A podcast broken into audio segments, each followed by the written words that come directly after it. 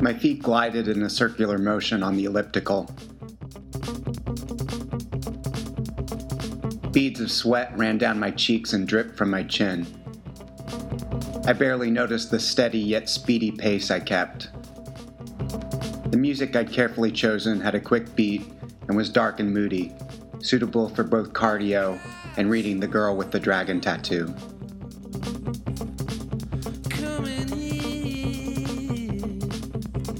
I remained engaged and distracted for a time. Halfway into my hour long exercise, two men on bike machines behind me began conversing. This wasn't the first time I was forced to listen to the two talk, although it's always really only one of the two that does all the talking.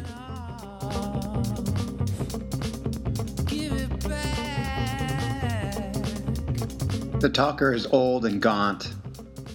By his looks, it's unclear if he's entering old age early or is already old and holding onto a wiry, middle aged body. His thinness and dry, wrinkled skin hints at current or past drug abuse.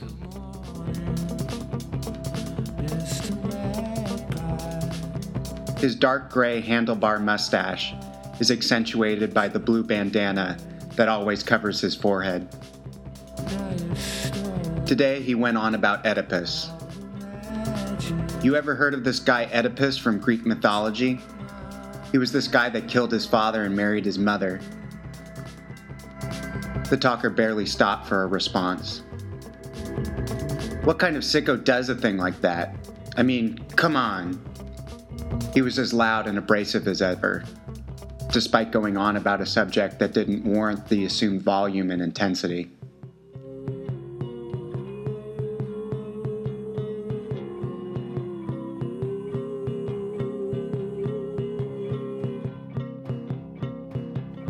As he went on about Oedipus, I began to recognize he had many of his facts wrong from the original myth, despite getting the gist of the story. He went on and on, from Oedipus to Freud, and on to incest. Diversity in your DNA is really important. You can get to be pretty fucked up if you don't. At this point, paying attention to my music and my book was impossible. As my hour on the elliptical came to a close, I felt tempted to approach the talker and confront him. I knew better, however. He was technically not breaking any gym rules, only social ones. I did not foresee either a civil conversation or a foregone solution. I was simply going to have to live with the talking. Once I came to this conclusion, I found myself strangely admiring one aspect of the talker his social vivaciousness. True, his choices of topic and voice volume were mostly undesirable, but he still could steer a conversation wherever he so desired. This is a key skill I've been trying to hone amongst friends and, most vocally, on romantic interests. I was able to read one last paragraph from The Girl with the Dragon Tattoo before I got off the elliptical. She had been sharing a house with him for a week, and he had not once flirted with her. He had worked with her, asked her opinion, slapped her on the knuckles, figuratively speaking, when she was on the wrong track, and acknowledged that she was right when she corrected him. Damn it, he had treated her like a human being. She got out of bed and stood by the window, restlessly peering into the dark. The hardest thing for her was to show herself naked to another person for the first time.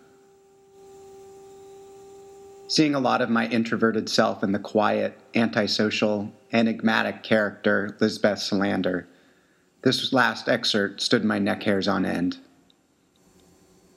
I became distracted again as I reflected back upon my latest romantic moment. We sat on opposite ends of my black love seat. Both of us leaned against our own arm of the miniature sofa, unsure if any touch would be welcomed.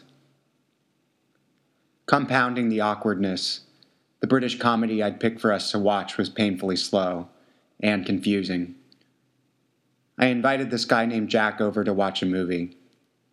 He was the last guy I'd been on a date with who I met on OKCupid. We hadn't hit it off on our first date, but he was a nice guy that enjoyed my company. I cringed during Brendan Gleeson's scenes. His utterances were barely decipherable through his thick Irish accent. Every once in a while, I'd voice a fleeting thought about the film, trying to break the uncomfortable mood. Jack would smile and respond. I'd keep it short, unsure if he wanted more to watch the movie or talk. Once the torture was over, we began a conversation that lasted over an hour.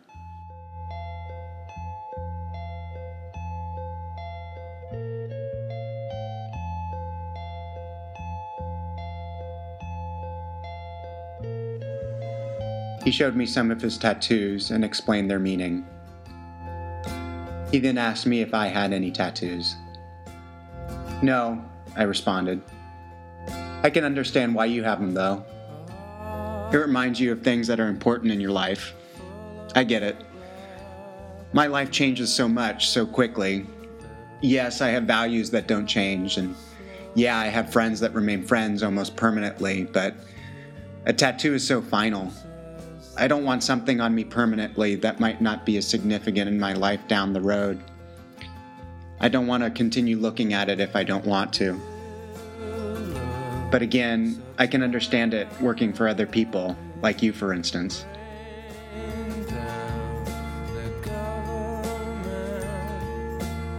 As the hour wore on, I was surprised at both my ability to keep the conversation going and in my personal openness. Jack was sweet, kind, and polite. He had this charming way of being both boyish and gentlemanly. At the end of the night, I walked Jack to my building's front door. What are you up to this week? he inquired. Working, volunteering, and I'm, I'm going to a bunch of concerts Radiohead and Andrew Bird. His eyes lit up with excitement. I've been trying to see Radiohead for years. I'm so jealous. I laughed and told him I would let him know how it was. I hugged him goodnight, unsure if he or I was interested in any more than just that.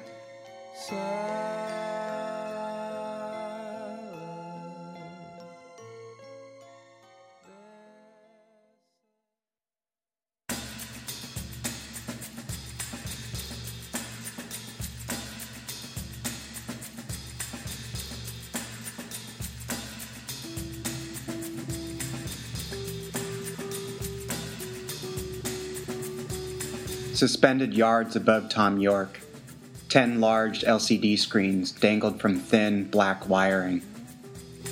They flickered green static and images of all Yorke's bandmates. The enormous screen behind them resembled a calm body of water. Radiohead was in the middle of playing Reckoner, their last song before two encore sets.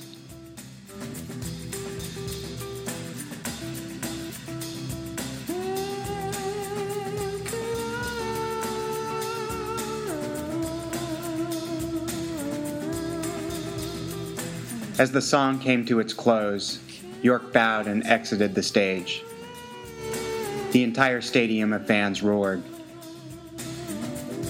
They idolized and idealized Yorke and his bandmates for the musical creation they produced and performed. Radiohead creates stunning and exceptional art, making it easy to forget that they are human like the rest of us.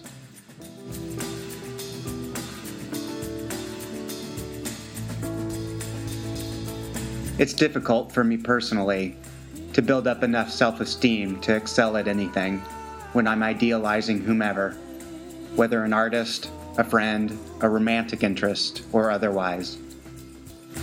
I'm constantly guilty of idolizing and idealizing. It can be socially, creatively, and professionally paralyzing when I believe I'm not participating at the same level I imagine others are.